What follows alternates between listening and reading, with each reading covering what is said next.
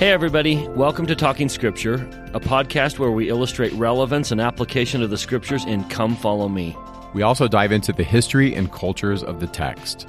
Thanks for taking the time to share and subscribe to this podcast. For show notes, head over to our website, talkingscripture.org.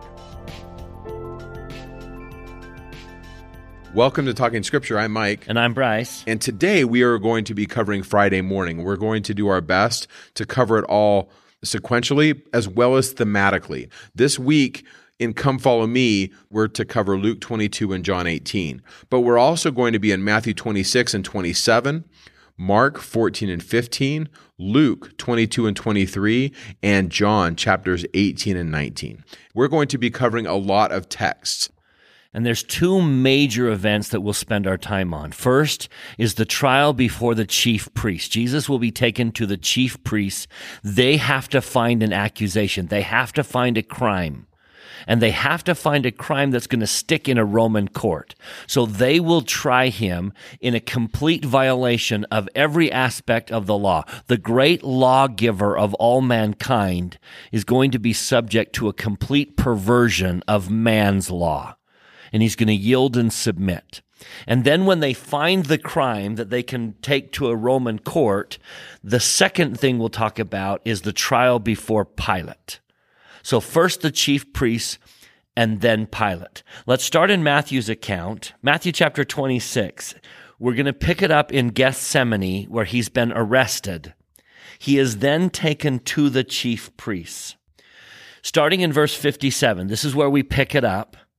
And they that had laid hold on Jesus led him away to Caiaphas, the high priest, where the scribes and the elders were assembled. Now, if you've ever read The Lion, the Witch, and the Wardrobe, this is where Aslan is tied to the stone table. And all of the demons of the White Witch are allowed to unleash their fury on him. That's what happened in that room that night. The scribes, the elders, the high priest, the Pharisees were gathered together to find an accusation against him. Verse 59 the chief priests and elders and all the council sought false witness against Jesus to put him to death. Unfortunately, verse 60, they found none. And though many witnesses came, yet they found none. At last came two false witnesses that said, This fellow said, I am able to destroy the temple of God and to build it in three days. So then they turn to Christ and ask him to answer. Verse 62 Answerest thou nothing? What is it which these witness against thee? Jesus held his peace. The high priest answered him and said, I adjure thee by the living God that thou tell us whether thou be the Christ, the Son of God. The Savior's response was, Thou hast said. Nevertheless, I say unto you, hereafter shall ye see the Son of Man sitting on the right hand of power and coming in the clouds of glory. They end up rending their clothes because he's committed blasphemy. What think ye? They answered. He is guilty of death. And they spit in his face and buffeted him and smote him with the palms of their hands. Now, what that council is is that's the Sunedrion or the Sanhedrin, and it was the governing body or like the Boule, the Senate, the council. It'd be like the city council, but not on a secular level. This is a religious council of individuals that are distinguished, and this religious council called the Sanhedrin probably had seventy-one members, and they were the aristocracy of Jerusalem. Now, the Sanhedrin included the high priest, who, according to tradition, could break ties. So, if there was 70 on the Sanhedrin, then the 71st member was the high priest. In this case, it's Caiaphas. And so, in essence, if you had a 35 to 35 split, then he would break the tie. This is how they kind of navigated and answered questions re- with regard to religion. And it was, the Sanhedrin was under high priestly control. And, uh, you know, every city in Judaism, in the time period that Jesus lived in, the different cities did have uh, bodies like this that took care of judicial matters. And there were varying sizes of Sanhedrin. Sometimes it could have 30, sometimes it could have 500 members on their Sanhedrin body. And so, at least according to rabbinic tradition, judges proved themselves locally if they were like somebody that was honorable, they could be promoted to the Sanhedrin and they could take part in the decision making body. Now, it seems to indicate, at least the way I'm reading Matthew, if you get to the bit right there where it talks about in verse 59 that all the council or all the Sanhedrin put false witnesses out there, what we see here seems to indicate a unanimous verdict of guilty.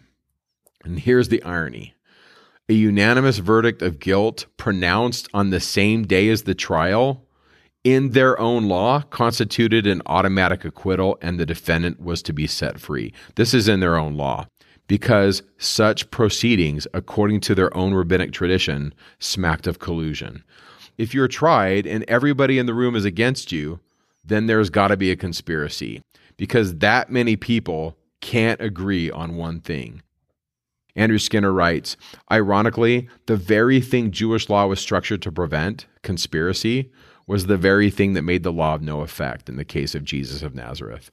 Skinner continues where he says, Jesus bore this with patience. This tribulation, he bore it, he suffered it.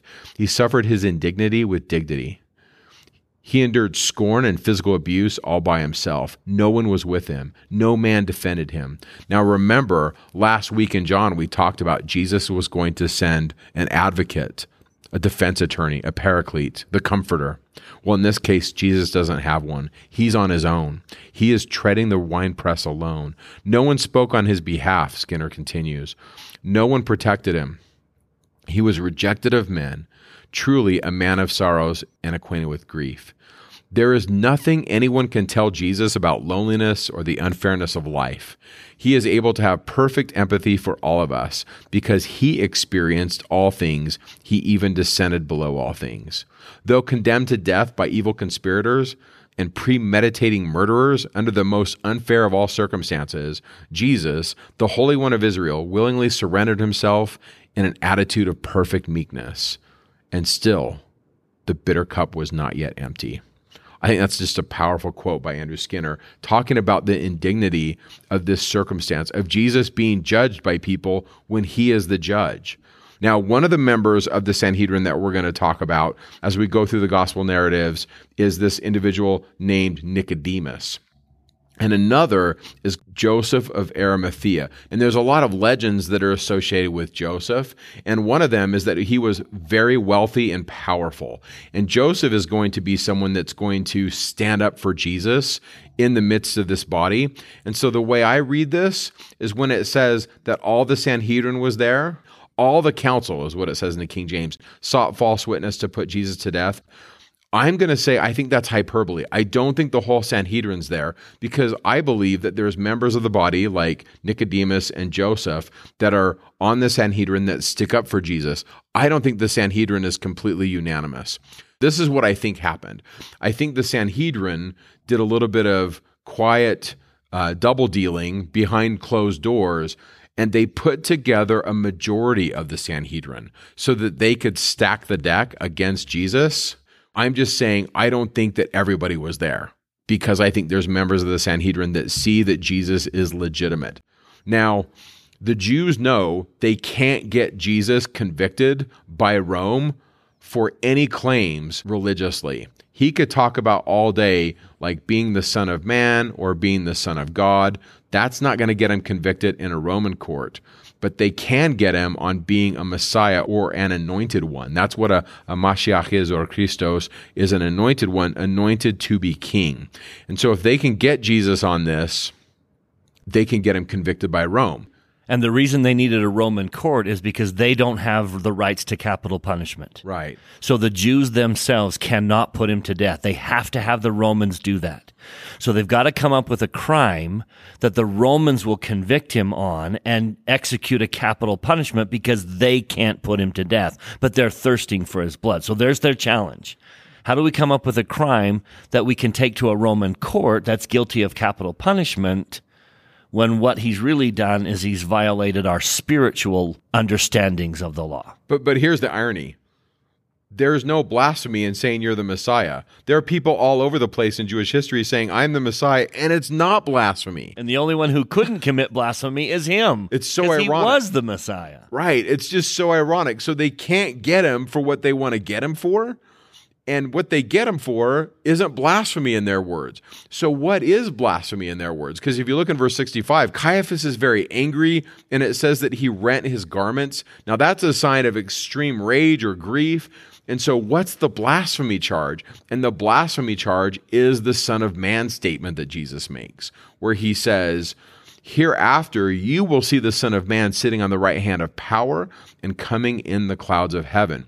When Jesus says this, that's blasphemy to the Sanhedrin, at least those that are sitting there. Now, the question is okay, what does that mean? What does it mean to be the Son of Man?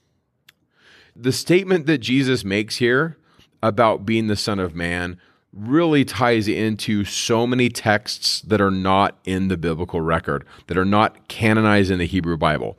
But we do have one such text, and that's Daniel 7. And so in Daniel 7, we read about the kingdoms of this world being put down by the Son of Man. Now, in the Hebrew, it does say one like the Son of Man. I'm looking at Daniel 7, verse 13.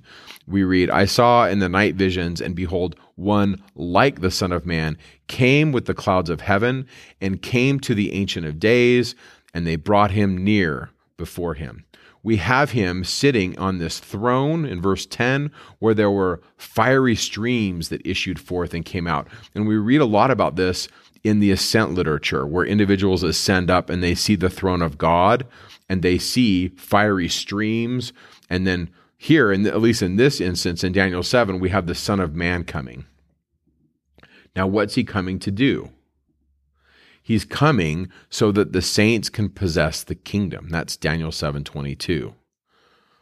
And then we read in verse 27 that the kingdom and dominion and the greatness of the kingdom under the whole heaven shall be given to the people of the saints of the Most High, whose kingdom is an everlasting kingdom, and all dominions shall serve and obey him.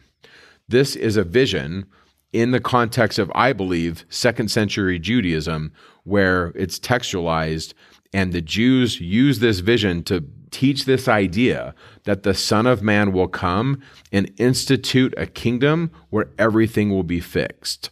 Now, I'm going to quote a book from an individual named Sigmund Mowinckel. He wrote a book called He That Cometh The Messiah Concept in the Old Testament and Later Judaism.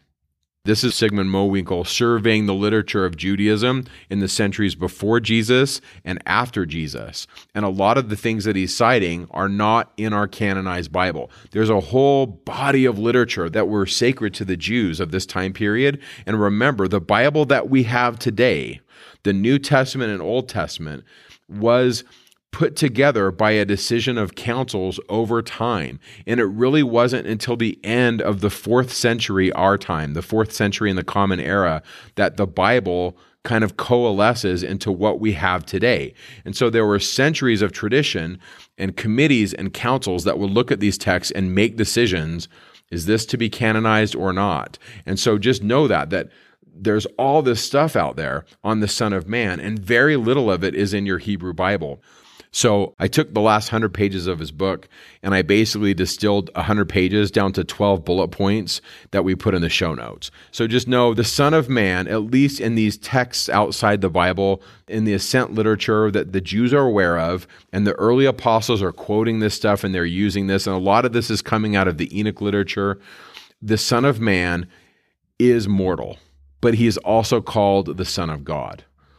According to their own literature, the Son of Man is also subordinate to God. He was created, his name was named, meaning that he had a pre existent state, and the Son of Man was known to God before the world was made.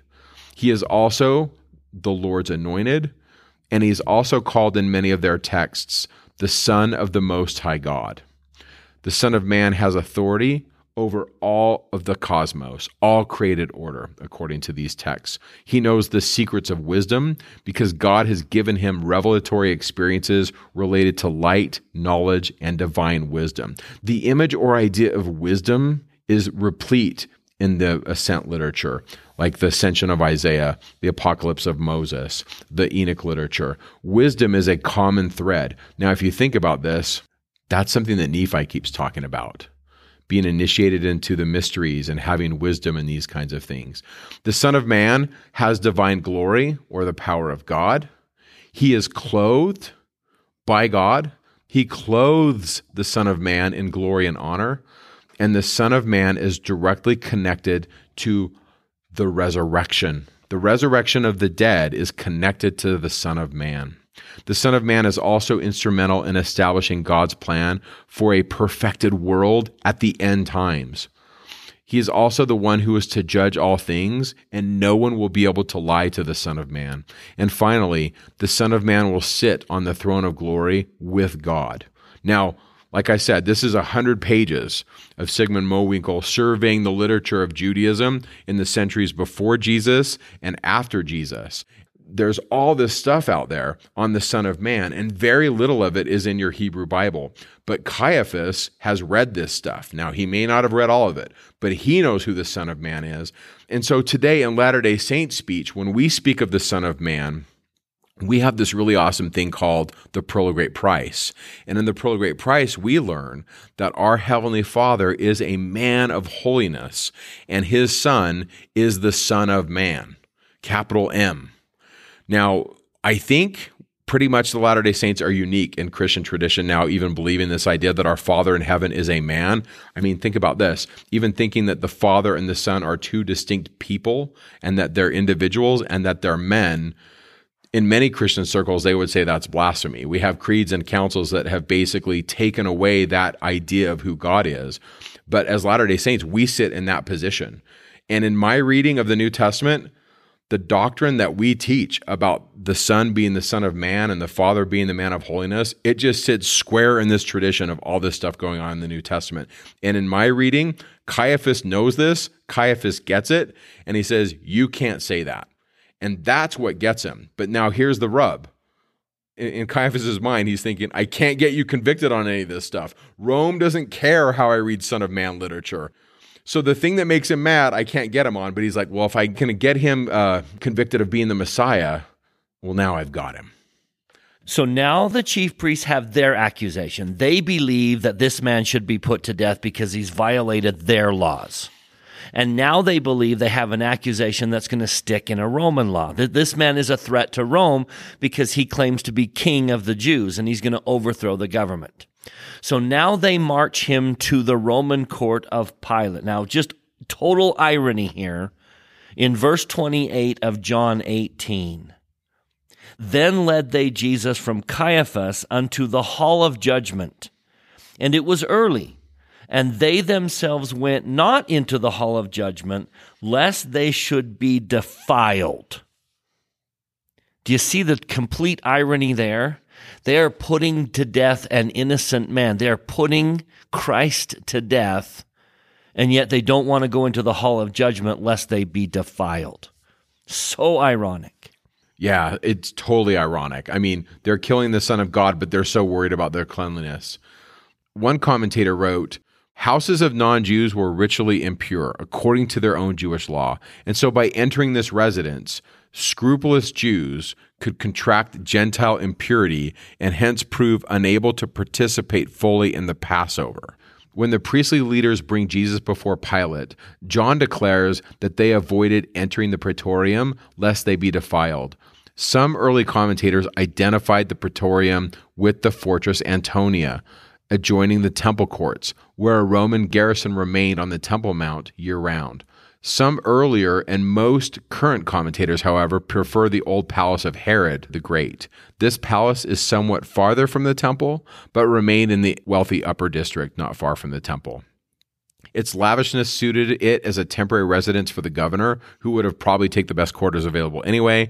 And it also better fits the direct ancient sources concerning where the governor stayed when he was in Jerusalem. And so, because they're so sensitive to this, they would have not gone into this residence because they're so sensitive to their law. Most of these guys on the Sanhedrin, they probably had their own mikvah in their own residence. And in this time period that this is happening, most Roman officials would have sought to accommodate the Jews, especially those with religious sensitivities. Though Pilate initially proved unsympathetic towards their customs, here he is now more inclined to work with them. Such ritual purity on the, on the part of these guys was not high on John's list of virtues. I mean, if you go back to John chapter 2, verses 6 through 10, we kind of read this. This blatant contrast between their strict observance of ritual purity while ignoring the law's ethical demands it epitomizes the irony that John is portraying here in his gospel, though not unique to the fourth gospel. Other gospels, the synoptics do highlight this irony, but John really hits it home. These individuals wanted to eat the Passover, but they didn't understand that in them killing Jesus, they were actually slaying the Passover lamb that was to be consumed. Now, we need to highlight this. It's not that big of a deal, but we need to just make mention of this that in John's narrative, they're having Jesus crucified on a different day because in John's narrative, Jesus is the Passover lamb that was to be slain. The lamb before the foundation of the world was to be slain. So John is going to portray Jesus as, as being slain the day before the synoptics do. But either way, John and the synoptic gospel writers are portraying this irony to make a point. So in verse 29, Pilate comes out and says, What accusation bring ye against this man? And they answer, they don't give the accusation, they just simply say, If he were not a malefactor, we would not have delivered him up to thee. Pilate says, Take ye him and judge him according to your law. The Jews therefore said unto him, It is not lawful for us to put any man to death. There's the rub. There's the issue. Is they can't put Christ to death. They don't have the power of capital punishment. They need Rome to do that. So now Pilate takes over. And I think this is one of the most powerful, applicable lessons I have learned. Pilate has taught me a life lesson. The lesson is this if you cannot be right and liked, be right. If you try to be right and liked when you can't, if you try to compromise, it will grow bigger and bigger, and in the end, you will be neither right nor liked. That's a powerful lesson from Pilate. Now let me let me walk you through that lesson. Pilate now takes him. Now obviously the accusation is this is the king of the Jews because in verse 33 Pilate entered into the judgment hall again and called Jesus and said, "Art thou the king of the Jews?" And Jesus answers and says, Sayest thou this thing of thyself, or did others tell it of thee? Am I a Jew?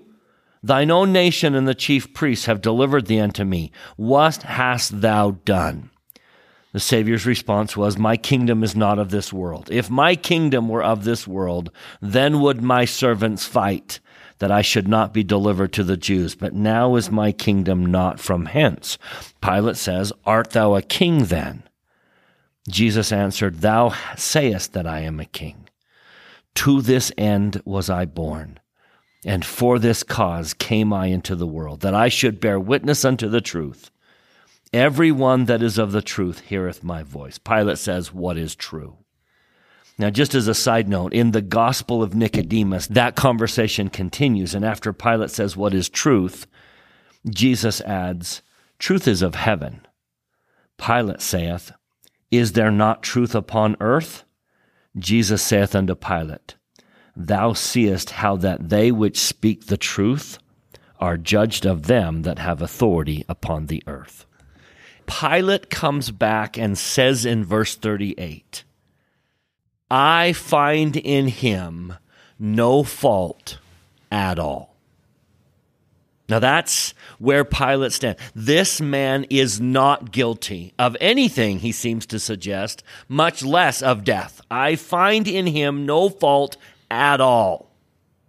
Now, what is the duty of an elected official or any type of a government official who has personal knowledge that this person that's being accused of a crime is not guilty of that crime? What is Pilate's moral obligation here? He needs to free Jesus. But now, go to Matthew's account in Matthew chapter 27, Verse 18, he knew that for envy they had delivered him. So he knows that they want him dead. And he knows that Jesus is not worthy of death. And there's the situation. He cannot be right and liked. And what's adding pressure to this, look at verse 19 of Matthew 27. His wife sent unto him, saying, Have thou nothing to do with that just man, for I have suffered many things this day in a dream because of him. So all the more pressure to let him go. The right thing to do is to free him. Now, I know what happened happened for a reason, but that doesn't mean we give Pilate a pass. And he knew that Jesus was innocent and he should have let him go. But he didn't because he wants to be liked. Now, here's the lesson. If you can't be right and liked and you try to compromise, it's going to blow out of control. So he tries to make four compromises. The wrong thing to do is to put an innocent man to death. So let me see if I can find a way to find an in between. Can I be a little bit right and liked? So he's going to try four things to see if he can find some way to be liked and yet not have to put him to death. Now watch them escalate. Attempt number one is Luke's account in Luke 23. Verse 4, after Pilate says, I find no fault in this man, they were the more fierce, saying, He stirreth up the people, teaching throughout all Jewry, beginning from Galilee to this place. Ding, ding, ding, there's my window, thinks Pilate. When Pilate heard of Galilee, he asked whether the man were a Galilean. And as soon as he knew that he belonged unto Herod's jurisdiction, he sent him to Herod. Now, do you see the compromise?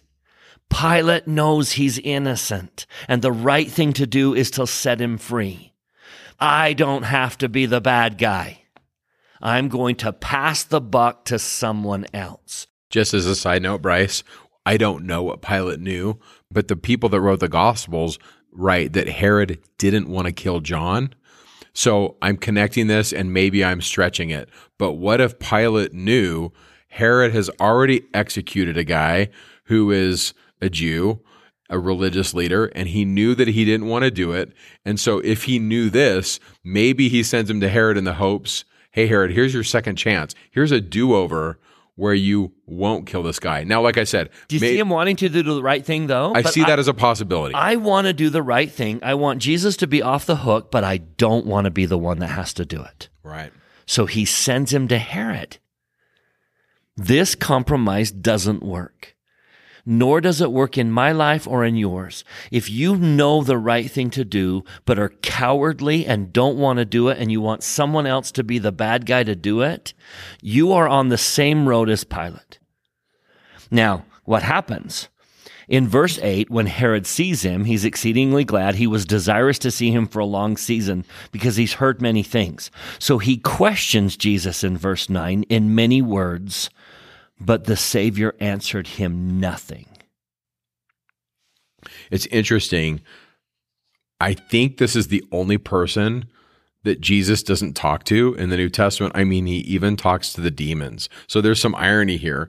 Now, this is James Talmage, and he says this As far as we know, Herod is distinguished as the only being who saw Christ face to face and spoke to him, but never heard his voice for penitent sinners, weeping women, prattling children, for the scribes, the Pharisees, the Sadducees, the rabbis, even the perjured high priest and his obsequious and insolent underling, and for Pilate the pagan, Christ had words of comfort or instruction, of warning or rebuke, of protest or denunciation. Yet for Herod, he had but disdainful and kingly silence. What a great quote by Elder Talmage. And because of that, Herod set him at naught. That's Luke 23 11. Mocked him, arrayed him in a gorgeous robe, and sent him back to Pilate. So it didn't work. attempt to compromise number one, to pass the buck and have someone else be the bad guy when you know what the right thing to do is, didn't work. And Herod's over 2 on how he treats religious leaders, at least in the text, right? So Her- Herod's getting a chance. The Lord's always trying to give people chances. So then he comes back to Pilate. Now listen to what Pilate says. Verse 14, this is Luke 23 14. Ye have brought this man unto me as one that perverteth the people. And behold, I, I, having examined him before you, have found no fault in this man touching those things whereof ye accuse him. Nor yet Herod, for I sent unto him, and lo, nothing worthy of death is done unto him. So now he gets to compromise number two he's up the ante a little bit and he's going to make more of a moral compromise and do less of a right thing because he's trying to be liked. So, verse 16, he says, I will therefore chastise him and release him because he knew there was a Jewish tradition.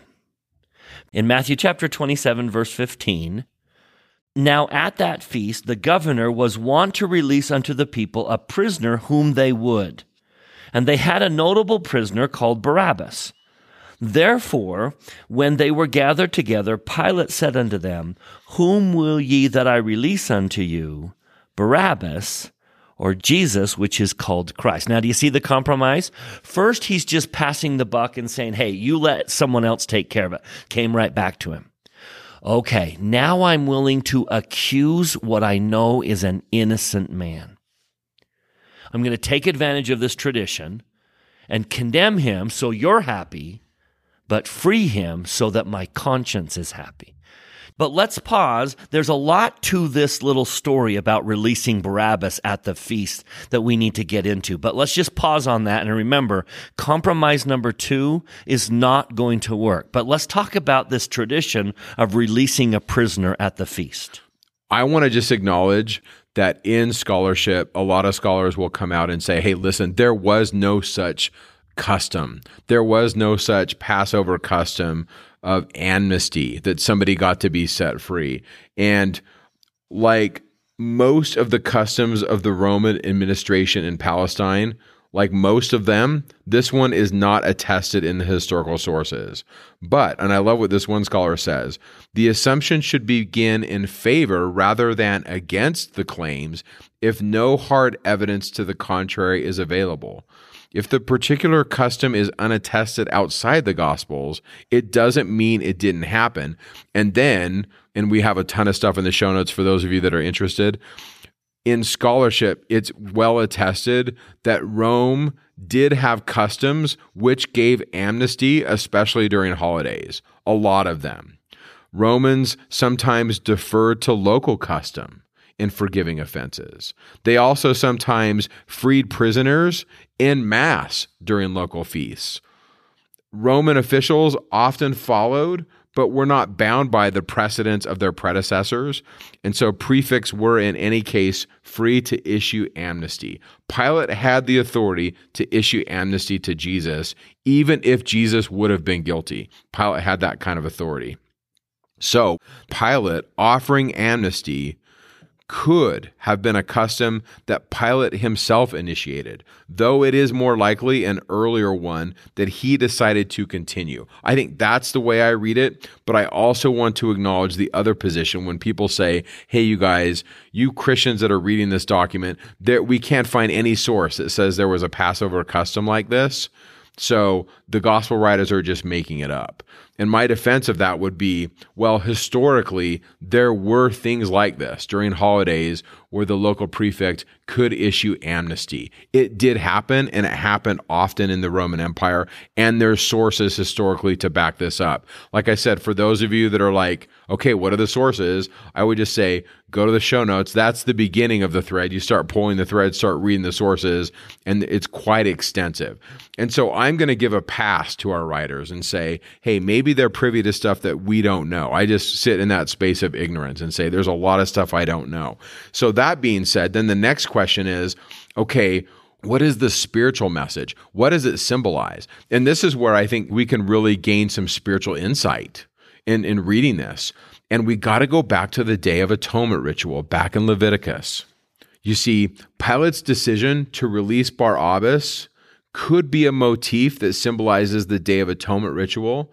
This was the Jewish holiday, remember, when we had two animals, and one was cast out into the wilderness, and then one was slain the release of Barabbas could be interpreted as a symbolic representation of the release of the scapegoat into the wilderness, with Jesus taking on the role as the goat that was to be sacrificed. You see, on the Day of Atonement, two goats were presented before the high priest. And what do we have here? Two men being presented in front of this Jewish crowd. Now, my take on this crowd, I think that the Sanhedrin, those that voted to have Jesus killed, have stacked the deck. They have put people that they knew that had notable influence, people that wanted Jesus to be crucified, and they stacked this space with their people so that they could make it look like it was a majority. That's kind of my reading of it. And it's happening on Friday morning. But either way you want to read it, what we have is two individuals. One is set free, and the other is to die. And what do we have in the Day of Atonement ritual? The same thing, except for it's goats.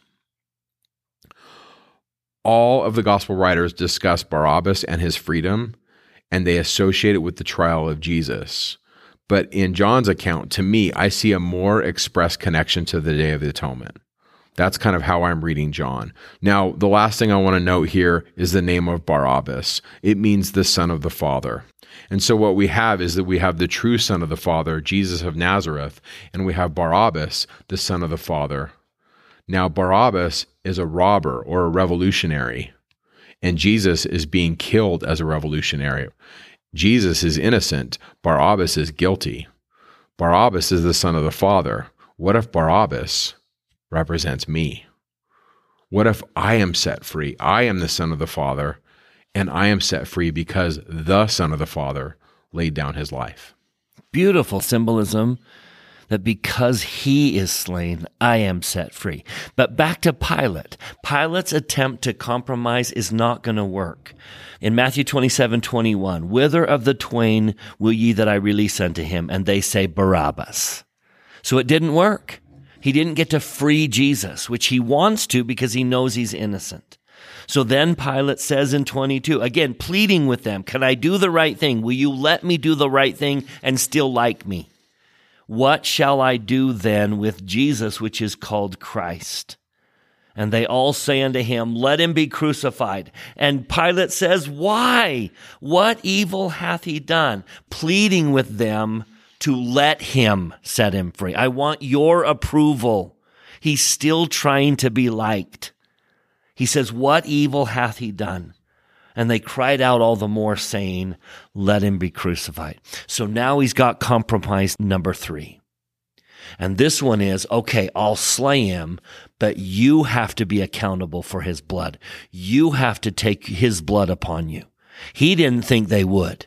He thought they would balk at that. Now he's using their own tradition to see if he can get them to not do this. In Deuteronomy chapter 21, if one be found slain in the land which the Lord thy God giveth thee to possess it, lying in the field, and it be not known who hath slain him, you go to the nearest city, you slay a heifer. And then, verse 6 all the elders of that city that are next unto the slain man shall wash their hands over the heifer that is beheaded in the valley. And they shall answer and say, Our hands have not shed this blood, neither have our eyes seen it. I think he's playing on that tradition to say, I am putting his blood on you. I am not going to put him to death. You're asking him to be put to death. I'm trying to wash myself from this responsibility. I think he was hoping that they would say, uh uh uh, we're not going to be held accountable for this which is so ironic. Because if you want to jump to Acts chapter 5, verse 28, listen to what they say here. Did not we straightly command you that you should not teach in his name? Behold, you have filled Jerusalem with your doctrine. intending to bring this man's blood upon us. So later on, when Peter and Paul are preaching, they are adamant. We are not responsible for that man's death. We are not. His blood is not on us. But when Pilate was hoping they would balk at that and not make him put him to death, what do they do? When he washes his hands, verse 25, then answered all the people and said, His blood be on us and on our children. Didn't work, Pilate. They're still demanding his death. And if you don't step up and do the right thing, you're going to go all the way to execute him. Washing his hands did not stop this. He tried putting the responsibility on them. I'll put him to death if you're willing to take the responsibility. And they said, You bet we will didn't even hesitate. And he doesn't want to put him to death. So he's got one more compromise. What's one thing you don't do to an innocent man? You don't scourge him. But Pilate's going to do that. He's going to scourge him and then bring forth a bloodied, beaten up man and plead with them. Have I done enough? I don't think he's guilty. I think he's innocent, but have I done enough? Can I be free of this? And they won't let him. So we're going to read this story in John 19, verse 1. Then Pilate therefore took Jesus and scourged him. Jesus was probably stripped and tied to a pillar or post and beaten with what they called the flagella, which was leather whips whose thongs were knotted and interspersed with bits of iron or bone or spike and just brutally beaten. Like many other peoples, Rome did not limit the number of lashes. And so sometimes a victim who wasn't even sentenced to death died just from this. We read this in some of Josephus's stuff. Josephus at one time becomes very powerful and he ends up he's a Jew who ends up working with the Romans against Jews. So in his lifetime, he actually had opponents scourged and when they scourged people, they did not limit the number of lashes. And in Josephus's own writings, it's pretty graphic for this podcast. So we put this in the show notes if you want to read some of the historical stuff. But Josephus was actually in a position when he was working with the Romans against other Jews, his fellow Jews. He perpetuated great violence in scourging. There were some individuals historically that actually thought the flagellum was actually merciful. Now that sounds weird. Like, how can being scourged be a thing of mercy? This was their logic. If you scourge somebody with that instrument of torture, then you would put the prisoner in such a weakened condition that they're almost dead, anyways. So that when they became crucified, their death would come really fast. They looked at this as actually a form of mercy in their own strange logic. And so as I read this stuff, these accounts of what they what human beings actually did to each other, I'm horrified. And my assumption is when Pilate has Jesus scourged, I think Pilate is putting Jesus in a position where he's so not even recognizable in the hopes that he doesn't have to execute him. In other words, he's trying to play on the sympathy of the crowd, and it's just not going to work. Now, before we go on, I just want to acknowledge this. Uh, a lot of this is coming from the scholarship of Raymond Brown. There's strong evidence to indicate that John is getting his gospel written after the temple's destroyed.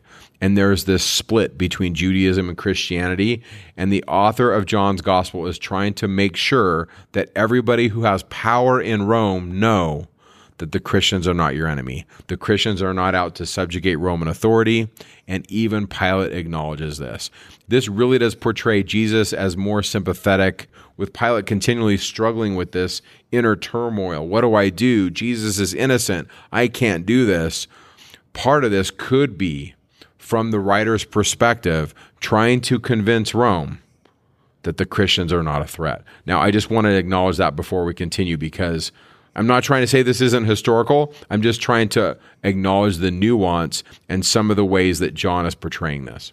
So, back in chapter 19, verse 4, after scourging him and putting a plaited crown of thorns on his head and covering him in a purple robe, Pilate therefore went forth again and said unto them, Behold, I bring him forth to you that you may know that I find no fault in him. Do you see him just pleading? But why doesn't he do the right thing? Pilate, you have power to do it. He's just so caught up in being liked that he's not going to be right. I find no fault in him. Then came Jesus forth wearing the crown of thorns and the purple robe. And Pilate said unto them, Behold the man. And he must have been bloodied and unrecognizable almost. So when Jesus comes forward and Pilate says, Behold the man, the chief priest thereof and the officers saw him and cried out, Crucify him, crucify him. Now Pilate says, Take him and crucify him, for I find no fault in him. The Jews answered and said, We have a law, and by our law he ought to die because he made himself the Son of God. Now watch what that does to Pilate. Verse 8. When Pilate therefore heard that saying, he was more afraid. You mean I'm going to put to death possibly the Son of God? So he pulls Jesus back into the judgment hall. Whence art thou? But Jesus gave him no answer. Speakest thou not unto me? Knowest thou not that I have power to crucify thee and have power to release thee? Jesus says, Thou couldst have no power at all against me, except it were given thee from above. Therefore, he that delivered me unto thee hath the greater sin. I don't know if Jesus was trying to ease his conscience or not, but you would have no power over me if it weren't given to you. And from thenceforth, Pilate sought to release him. So maybe he's wanting to do the right thing. Maybe he's actually going to find a way to do the right thing. The Jews cry out, If you let this man go, then you are not Caesar's friend.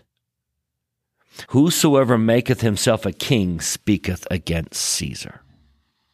Now, there's no question he wants to be liked by Caesar even if that means potentially putting the Son of God to death. He's so caught up in being liked, he's going to go all the way and do the very thing his conscience told him not to do. So, verse 14, it was the preparation of the Passover about the sixth hour, and he says to the Jews, Behold your king. They cry out, Away with him, away with him, crucify him. And one more time, Shall I crucify your king? And they say something that for the first time is very, very true. We have no king but Caesar. Then delivered he him, therefore, to be crucified. And they took Jesus and led him away. Now, here's the irony. Does he end up popular to the Jews? Does he end up more liked?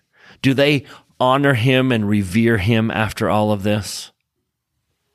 He sought to be right and liked, and he ended up neither right nor liked. For me, one of the great lessons of Pilate is I don't care what you think. I'm going to do the right thing. I love how Joseph Smith worded it. He said, The object with me is to obey and teach others to obey God in just what he tells us to do. It mattereth not whether the principle is popular or unpopular.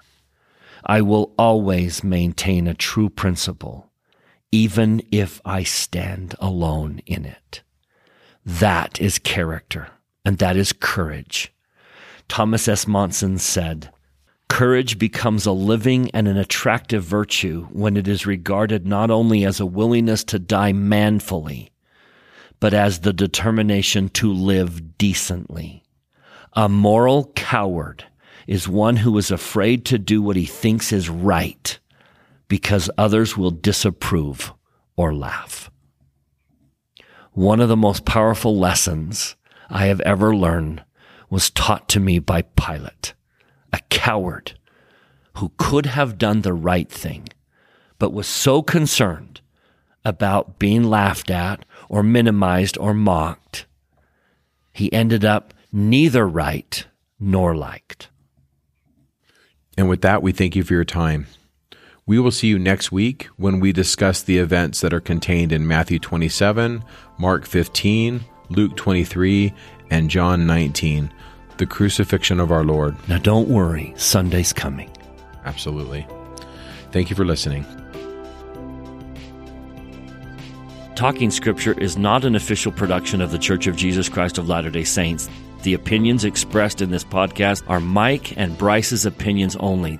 We refer you to official church sources and the church website to clarify any doctrinal questions.